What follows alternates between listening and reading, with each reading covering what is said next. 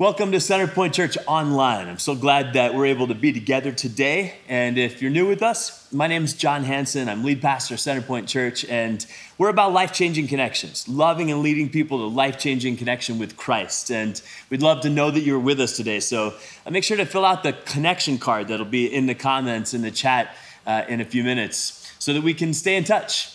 And also, I know that uh, many of us want to make sure we're making a difference in our community. And man, we've got just so many things going on right now where we can do that. One of them is we're doing a mile of love. This the next coming Saturday. You can come to the Centerpoint Murrieta campus at 10 a.m. and then we're going to go down to Madison Avenue and just line the streets with love. Anyway, more about that on our website. Also, baptisms a couple weeks from now. If you have never been baptized, I want to invite you to come to campus and be baptized. You can go to the website and find the link to, uh, to be a part of that. Pretty easy to find.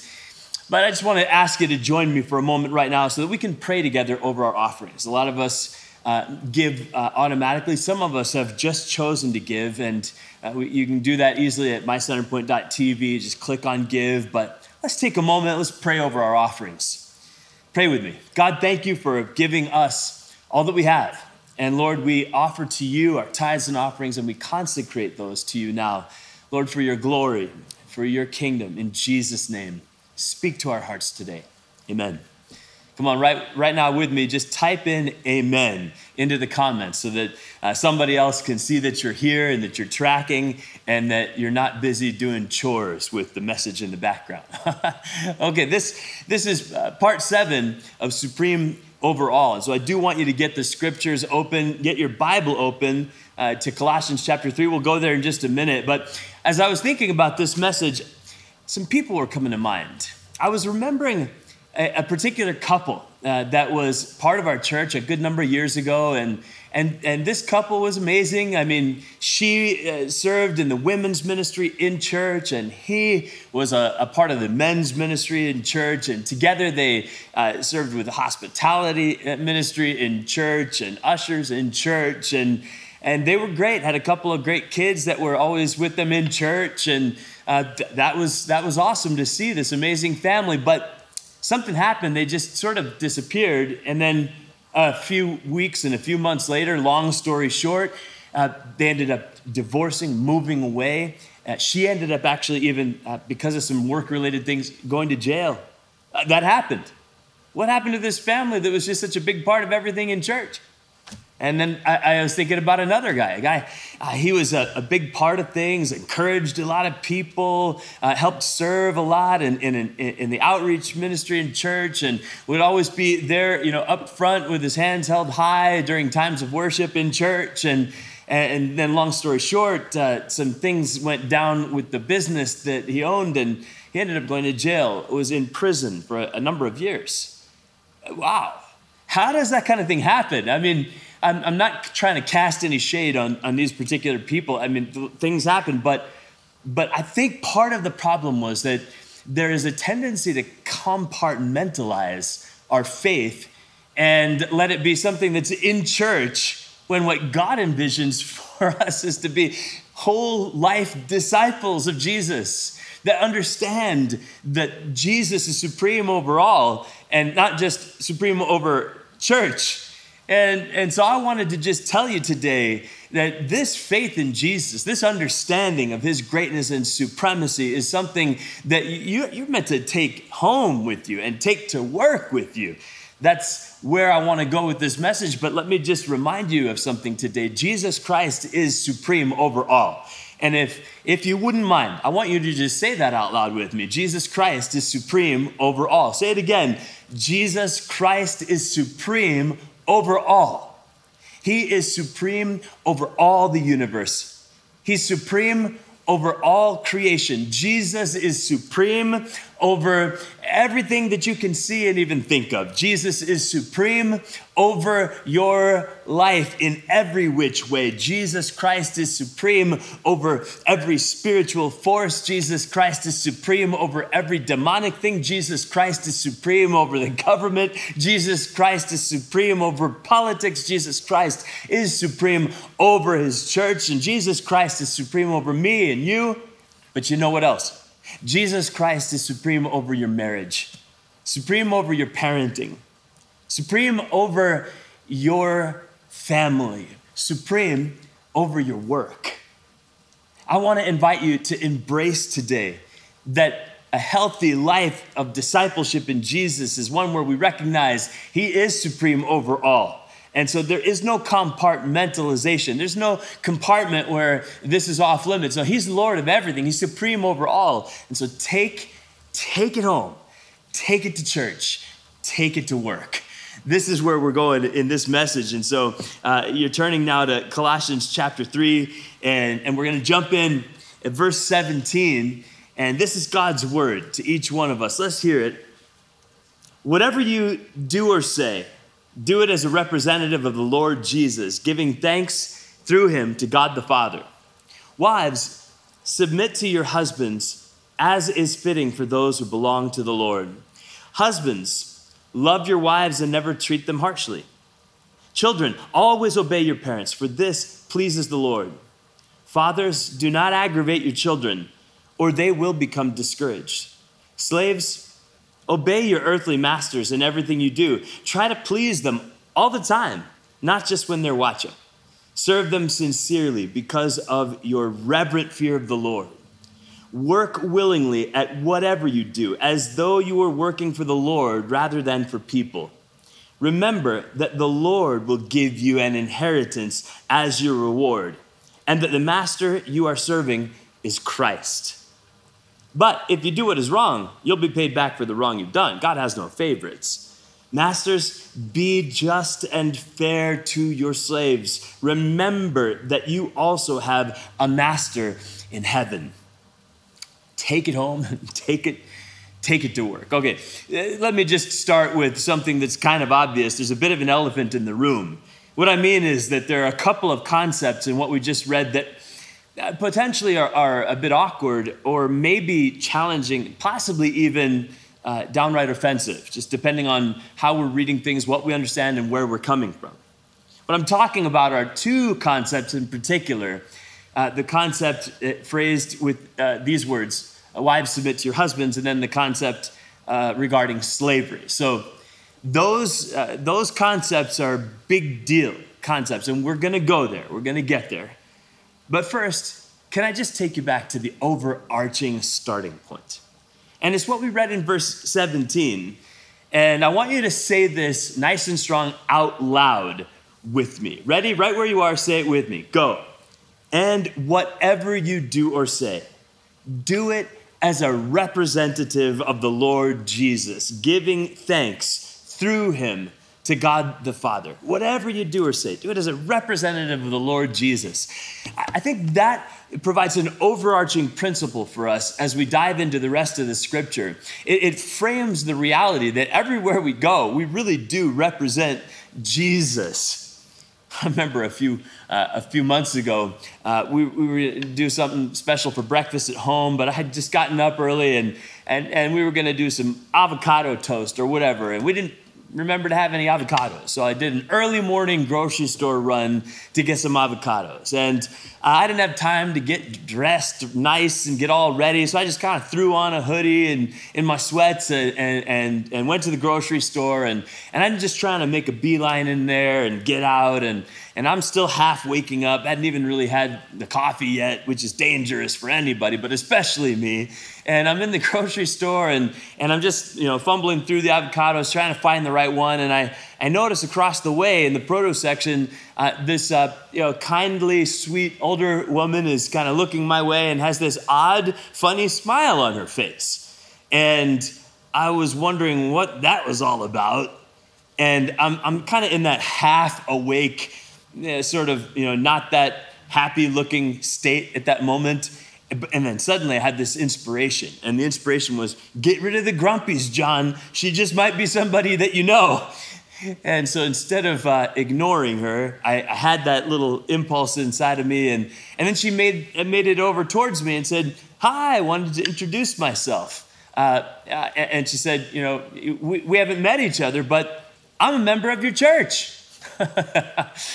I'm really glad that I did uh, hear that inner voice of like, hey, get rid of the grumpies, John. Yeah, but the truth is, in a, in a way, I'm a representative of Centerpoint, you know, in, in, in the community. In, in fact, so are you, if you're a part of this church body.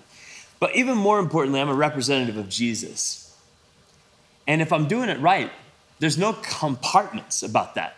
It's, always the truth. Everywhere I go, wherever I go. And what I wanted to get at today is an invitation, really, to, to frame how we're thinking about life, especially with regards to work and home, with this central thought that Jesus is supreme in my home and in my work. Jesus is supreme in my home and in my work. And I want you to make it a declaration today. I want you to say it with me, nice and strong. Make it almost a prophetic word over your life. Jesus is supreme in my home and in my work. Say it one more time, nice and strong. Say it. Jesus is supreme in my home and in my work. I hope that that would be more and more the reality for each of us, that we're experiencing that, that we're living into that. Okay, so a little backstory, background rather, on the scripture we're reading. Uh, this is part of the scriptures in Colossians 3, gives us something that would be called the, household co- code. And uh, there are actually a couple different places in Peter, in Ephesians, here in Colossians, where the Apostle Paul, under the inspiration of the Spirit, gives a, a bit of a household, household code. And part of what Paul is doing, what the Holy Spirit is doing through Paul, is recognizing that in the whole Roman Empire, where this scripture was originally landing, there was a deep sense of household rules that people tended to follow. It originates mostly with Aristotle, this idea of the household code. And and, and, so there was a bit of an expectation that, hey, if you're going to bring this whole new way of living, you've got to address what's going on in the home because we already have a pretty strong sense about those things. But the thing is, the Aristotle based household code was uh, based on this idea of the paterfamilias, which is this concept that the father is the ruler of everything. And it it, it really was a shift that the Holy Spirit was bringing through Paul in this household code because it's a household code based on equality. This is the overarching revelation in the scriptures is how God sees us and the, baseline is equality. We found this uh, in uh, Colossians chapter 3, verse 11, uh, a couple weeks ago. It says, In this new life, it doesn't matter if you're a Jew or a Gentile, circumcised or uncircumcised, barbaric, uncivilized, slave or free. Christ is all that matters, and He lives in all of us. Do you remember that part? It, it sets this important baseline of equality that you and I have to say a big old yes and amen to, because that's God's perspective. Uh, this also comes to us in Galatians, Galatians chapter 3, verse 28, this baseline of equality. And it says it like this. I want you to read Galatians 3 28 out loud. Come on, you might be in your family room or your kitchen, but say it strong with me. Ready? Go. There is no longer Jew or Gentile, slave or free, male or female for you are all one in Christ Jesus. Do you hear what the Holy Spirit is saying? The Holy Spirit is strongly saying, level playing field, everybody. Don't even think for a minute that you got one up on somebody else. We are of equal value in God's eyes. And so the baseline for this household code that Holy Spirit is now bringing through Paul is equality. That's what we see. And with that in mind, I want you to now jump into uh, what Holy Spirit is saying for how to take it home and take it to work. And the first part is definitely about taking it home. It says this in verse 17 whatever you do or say, everybody say whatever. And that would include how you're dealing with your wife, your husband, your kids, your parents. That's where we're going. Whatever you do or say, do it as a representative of the Lord Jesus, giving thanks through him to God the Father. Wives, submit to your husbands as is fitting for those who belong to the Lord. And husbands, love your wives and never treat them harshly. So, the first part of what Holy Spirit is saying to families and how to take it home is directed to, uh, to wives. And it's that awkward word, submit. Hey, I, I hope you won't check out on me. I hope you'll hear me through on this one because I think it's something that uh, makes it needs a little bit of understanding, takes a little bit of further further thought really to understand where God is taking us. But can I start by making sure to clarify what this doesn't mean? When it says wives submit to your husbands, this does not mean obey his every command. it doesn't mean that. Obey is a different word, and it's in, in this context used for what children will do with regard to their parents. As the scriptures say, wives, submit to your husbands, it does not mean put up with abusive behavior, put up with sinful behavior, put up with uh, belligerence, put up with manipulation. It does not mean any of those things put up with being devalued, put up with uh, being mistreated. No, it, it absolutely doesn't mean that at all. And what it does mean, what sub- submit in this biblical family context means is, is it means to freely, voluntarily let a husband have the first place of responsibility to provide leadership to the family. It is a freely chosen act of love, voluntarily offered in response to love. That's really what, what the context is for understanding uh, this, this word. And it's based on a deep sense that we both share of equality of worth and value. That's where we begin uh, a while back, I was talking to a friend who's a martial arts guy, a jujitsu guy, and he was telling me about a match that he had been in, and because he was kind of, you know, doing something, he was like stretching his neck, and it was all sore. And I said, "What happened?" He said, "Yeah, well, I was in this match, and and um, I subbed this guy, and it was going well, but then all of a sudden, I tweaked my neck, and of course, I cared about what was going on with his neck, but I, I just had never heard this word before. Subbed this guy," he said I was like, what did, what did you just say? He said, I, I subbed this guy. And I was like, what does that mean? He said, yeah, it's a submission. And I had to ask for some explanation because I don't know too much about martial arts. But he explained it to me. He's like, yeah, in, in jujitsu, uh, a lot of what we learn is, is uh, submissions. Uh, and so it's an interesting use of the word, right? In that case, submission is something that you do to somebody to make them lose, to get them under your control, to, to pin them down, that kind of thing, in the midst of a fight. That's not uh, either what the scriptures have in mind with this word submit that's, uh, that's used here in Colossians 3. It is, it is something that really is possible uh, only and to the extent in which a husband is given the, the love that he's required to give. The biblical idea of submission is really a, about expressing a sense of respect for a husband who's living out the sacrificial love of Jesus towards his wife.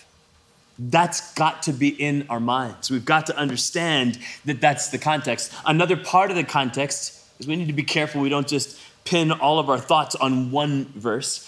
Uh, Ephesians 5:21 it says husbands and wives submit to one another out of your reverence for Christ. So, keep that in mind too. The Bible doesn't just single out a wife and say, "Nope, you're the only one who's got to do this." In fact, the bigger picture of the scriptures are very clear. This is a both and uh, calling. But because of what we're reading here in Colossians and what we find uh, also in Peter, we, we understand that the scripture does envision this reality in which that there's a, a kind of a, a burden of ultimate responsibility as a shot caller, in a sense, to a husband to, to uh, get, give the, the leadership that's needed. But on a personal level, I'll share with you like this. My wife, Ann Hanson, she's an amazing person. And she is incredibly smart, far smarter than me. I mean, she graduated cum laude in her high school class, like one of the people that gets up on the platform special at the end. I was not that, far from it. She uh, got into one of the top uh, colleges in the whole country, UVA, University of Virginia, and uh, did great there. And she's a, an amazing and powerful, competent leader. I mean, I just think about Centerpoint Church and all the things that, that happen around here because of her. I remember back in the day when we didn't really have a children's ministry or a nursery, and she just invented it all. Like, I know that sounds like a stretch, but really, she did that. It happened. Uh, I think about Mom Space Ministry that she started. It just began with some ideas, and, and, and in a good year, i.e., not 2020, that's a ministry that uh, sometimes reaches as many as 100 uh, women, young, young moms. And, and I think about the, the Freedom Prayer Ministry that she began that has now reached more than a thousand people with life changing deliverance and freedom in Christ. Wow, I mean, it's, it's amazing. She's powerful, confident, amazing, and awesome. And so when I hear this phrase, wives, submit to your husbands, what kind of goes on in the back of my mind is, okay, uh, so wives submit to husbands, but okay, but first, first tell me what to do. And then I'll submit, you can submit, right? Like it's a bit of a, a of a, of a toss up there because there's so much that she has to offer. I would be foolish to ignore that and not fully include and involve her in every part of the process of what we do and how we do it. And, and yes, I'll own because I think it's here an ultimate kind of a buck stop responsibility. But man, eh, she, she's, she's viewed from God's word and his perspective as of equal value. And so I want to start there as well. But we got to keep going. In verse 20, now we got to talk about the kids. It says, Children, always obey your parents. This pleases the Lord. Fathers, do not aggravate your children or they'll become discouraged. Some of us need to recognize that we have an important role to play with regard to our kids. And it's especially in that second part of that verse. I want you to say it uh, out loud with me, the part that said fathers. You read it with me, starting from the word fathers. Ready? Go. Fathers, do not aggravate your children or they will become discouraged. I, know I skipped right over the you know, children obey your parents. Yes, that should happen. But I really want to speak because I know I'm speaking mostly to uh, adults right now. Let's own this. That, that part of what we've got to do, if we're going to live out what we just read, is we've got to engage in some button management. Do you know what I'm talking about? Button management. I think now you're feeling it, right? We, we all know what it's like when someone begins to press our buttons. And in a sense, as a mom or a dad, what we've got to learn to do is, is to ask the Holy Spirit to give us more of the fruit of self control so that our buttons aren't getting pressed quite so easily. Y- yes, our kids will cross the line. Yes, they will end up doing things that aren't right and that uh, hit us the wrong way but we don't need to let ourselves fly off the handle at them. Whenever I find myself flying off the handle at my kids, I have not felt like it has honored God or, or helped the situation or blessed my kids in any way. And I usually end up just regretting that. And so I've always been praying and I continue to be praying God, help me to more and more have, have the fruit of your spirit of self control so that my buttons aren't getting pressed. And here's what I envision I envision uh, kind of like one of those uh, little cages that goes over the switches uh, back in the, in the high school gym back in the day uh, that, that kept the balls from, from hitting the switches, you know, that would, when they were bouncing around. And I want to envision uh, something like that in my own spirit. And I think it's possible. I think that's something that God could do for you and me. And I'm praying for it.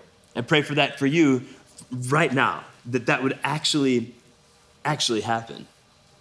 Now, I want to keep reading because there's an important area that is covered in the scripture that we need to talk about. And so in verse 22, it said, Slaves, obey your earthly masters in everything you do. Try to please them all the time, not just when they're watching you. Serve them sincerely because of your reverent fear of the Lord. Work willingly at whatever you do as though you are working for the Lord rather than for people. Remember that the Lord will give you an inheritance as your reward, and that the master you are serving is Christ. But if you do what's wrong, you'll be paid back for the wrong you've done, for God has no favorites. Masters, be just and fair to your slaves. Remember that you also have a master in heaven. Okay, so what we need to do is engage in the spiritual discipline of the zoom out. A lot of times, we, we need to do that as we're reading the Bible because sometimes we can get swept into a micro focus on something in Scripture and, and kind of miss, uh, miss the whole view of things. So, so we need to zoom out a little bit and acknowledge something. We are reading these Scripture verses in the year 2021 or later, if this happens to be later for you, but we're reading it in, in, a, in a different period of history in which it was written. But what that also means is most of us who are reading it, we're reading it with American lenses. And that has a particular meaning when we hear the word slavery or slaves. We begin thinking uh, about the horrors of the African slave trade. Uh, and the embarrassment, the shame, the pain, the trauma of all of that. And uh, we, we hear this word slaves and we maybe unwittingly infuse it with meaning from our context which may not actually match up to the historical context in which this scripture was written. And so I just need to acknowledge that. And, and in so doing, I do want to say, without any shadow of a doubt, the history of the African slave trade in our country is despicable. It's an, it's an abhorrent thing. It's something that has left a, a, a scar on our nation that we feel the pain of to this day and that still needs healing. I, I really think it's important to recognize that. But in so saying, I think it's also important that we allow ourselves then to say, okay, maybe, just maybe, what we're reading in Colossians 3 it isn't uh, carrying the same kind of meaning as what would come to our minds as North American Christians with a, history in our country uh, that's a shame. It, it's not that the scripture endorses slavery. But it's just that it has a different sense and meaning than, than the kind of thing that comes to our mind. When we hear it, we, we picture scenes from movies like Amistad or Glory or 12 Years a Slave or those kinds of things. And this is, this is something different.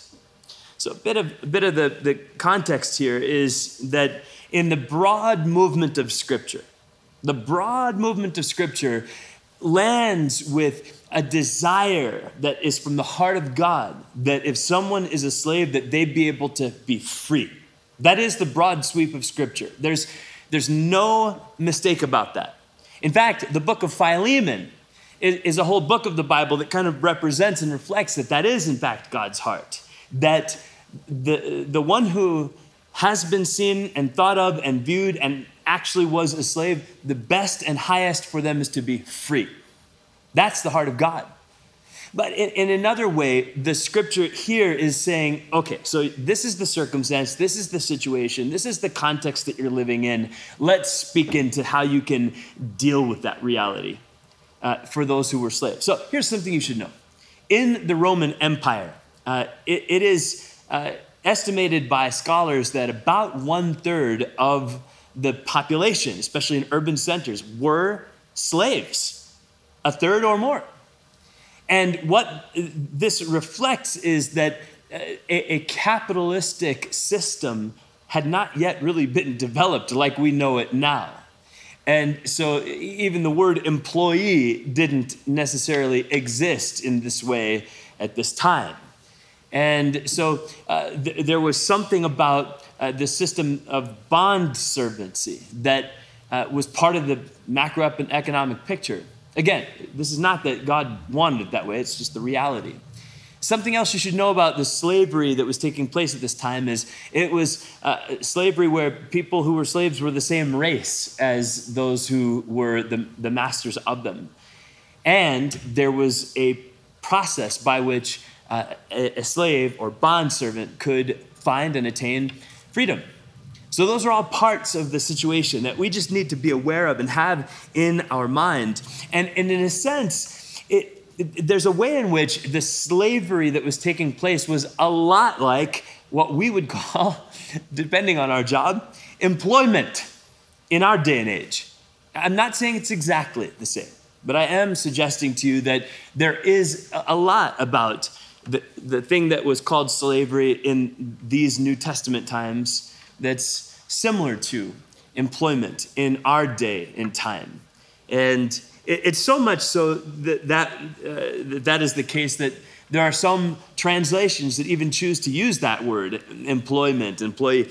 Uh, for example, in the Passion Translation, in verse 22, it puts it like this It says, Let every employee listen well and follow the instructions of their employer, not just when their employers are watching, and not in pretense, but in faithful in all things. For we are to live our lives with pure hearts in the constant awe and wonder of our Lord God.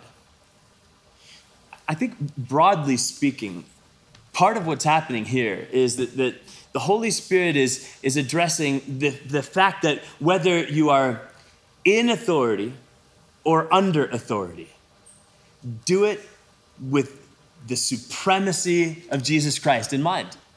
And that includes uh, the situation for you if you are a worker. So, with that kind of a historical understanding of of what uh, slavery meant and understanding that there's a way in which it's akin to what we would call being an employee. Not exactly, but enough similarity. I think this is a word that we need to be able to take in. And if we are a worker, this is a word from God to us, not to dismiss.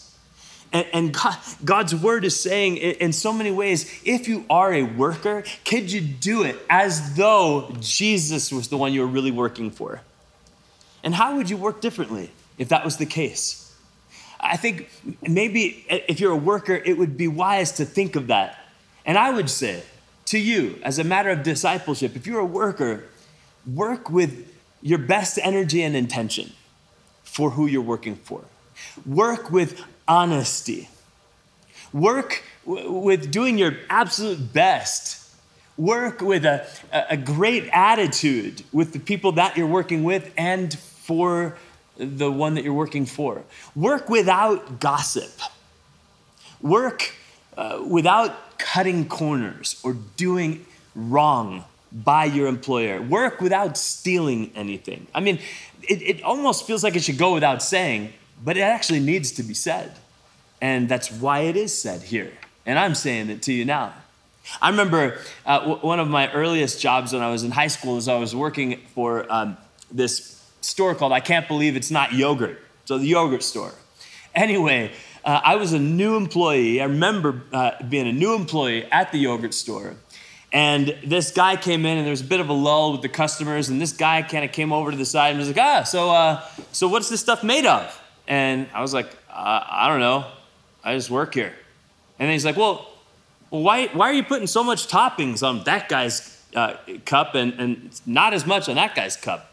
I'm like, I, I don't know. I just, I don't, I don't know. And he's like, aren't you supposed to weigh that when you put the toppings in it like that? And, and, and I'm just kind of being peppered by all these questions. And then he sits down, eats his yogurt, and he comes back and says, Hey, I noticed that there's a bunch of trash on the tables over there. Doesn't anybody care? Isn't anybody going to come pick up those cups?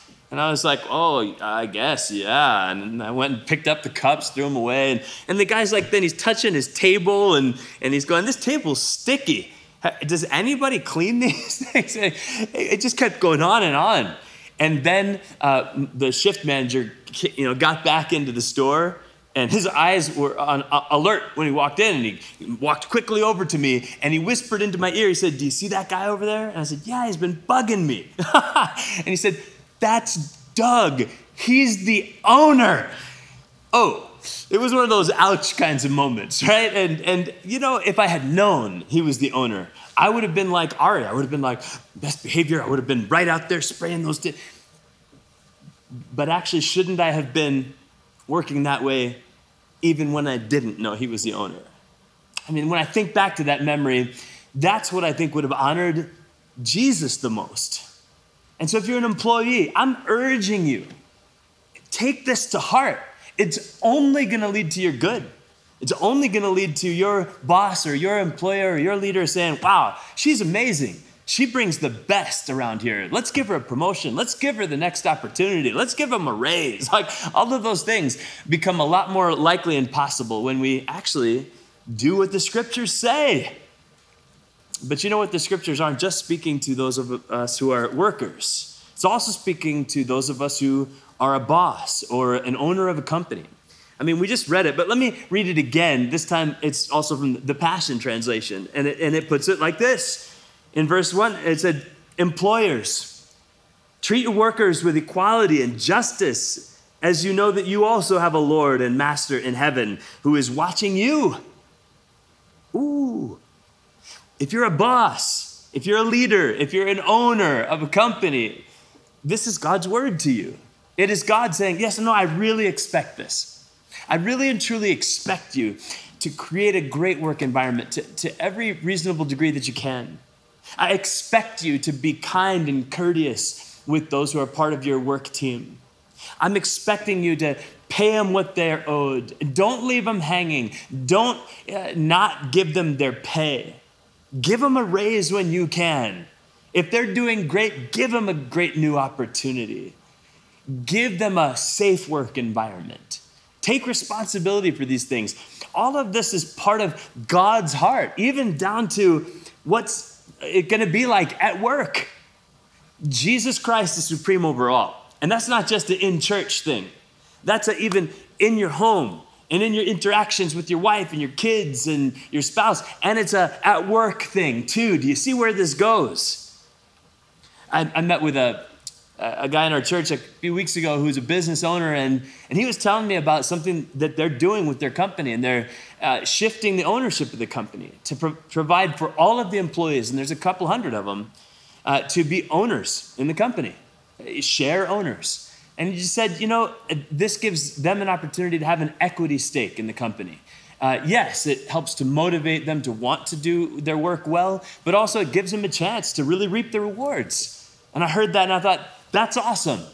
That's such a great thing to do for your workforce and to, and to raise people up and to recognize if I've, if I've got a company or an opportunity to be a leader or a boss, it's a, an opportunity to raise people up to whatever degree I can.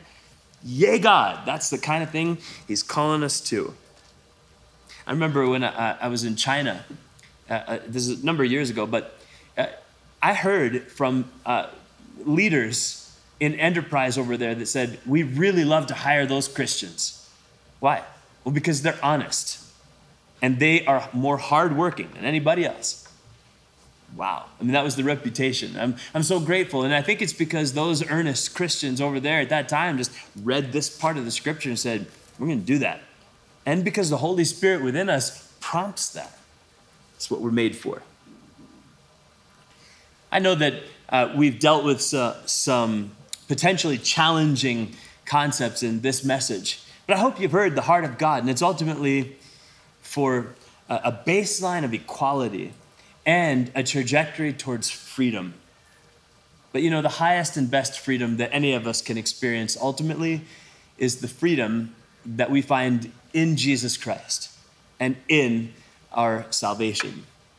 And so let me just share this with you as I'm wrapping up this message. Galatians chapter 5, verse 1, it says, It is for freedom that Christ has set us free. Would you read that out loud with me? Read the whole verse with me. Say it with me nice and strong. Go. It is for freedom that Christ has set us free. Stand firm then, and do not let yourselves be burdened again by a yoke of slavery. Okay, so believer, I'm encouraging you enjoy and live into the freedom that Jesus Christ has for you. But I also want to speak to you if you've just joined us for this online church experience and you're trying to put all the pieces together. The biggest piece of them all is simply this that Jesus Christ wants for you to be free, truly free, free from sin, free from shame, free from guilt, free from the threat of hell, free from the loneliness of life without God free from the hopelessness that uh, is all we would have without the good news of the hope of heaven and the power of God here and now. God wants that freedom for you. And so I want to invite you right now to embrace that freedom. Step into it. In this moment, I want to ask you to pray with me. And maybe for somebody, it's time for you to pray once and for all, saying, Jesus, would you forgive my sins and save my life? Bring me into that freedom. So pray with me, would you? Let's all pray together. God, I thank you for your word. I thank you that you aren't just an in church God, but that you're supreme over all, and that includes our home and our work. And so help us, God, to take it home and to take it to work. This resolute uh, embracing of revelation that you are supreme over all. And God, I pray right now that for somebody there would be a spiritual awakening in, in this reality of who you really are Jesus, supreme over all, the one who brings freedom. And so while we're praying together, if, if your heart is stirring and you're saying to yourself, I need that, I need the freedom, I, I need to be free from the, the, the weight of sin and shame and guilt, I need Jesus. If that's truly where you're coming from and you want to say yes to Jesus once and for all right now and ask Him to forgive your sins and save your life, because that is what you're being invited into a life of full forgiveness and freedom in Jesus. If that's you, if you would say, I need to do that, I want you right now to say, Yes, that's me. I need Jesus. And if you're on our church online platform and you're ready to do this, click the button to say, I'm raising my hand, I'm committing my life to Jesus. Or if you're on Facebook, I want you to simply type into the comments, I want to give my life to Jesus. Be bold, let it be known. And now pray with me. And maybe you pray this way you say, Jesus Christ, I believe in you. Would you forgive my sins and save my life? I'm yours from this moment on. In Jesus' name I pray. And all of God's people together we say, Amen. Amen. If you have a prayer request, I would love for you to type it into the comments if you'd like to, or you can, uh, you can go to our website and let your prayer request be known there. We have a team, even online right now, that is waiting to pray for you even, uh, even in this unique way of, of meeting online together. God bless you. Let's work.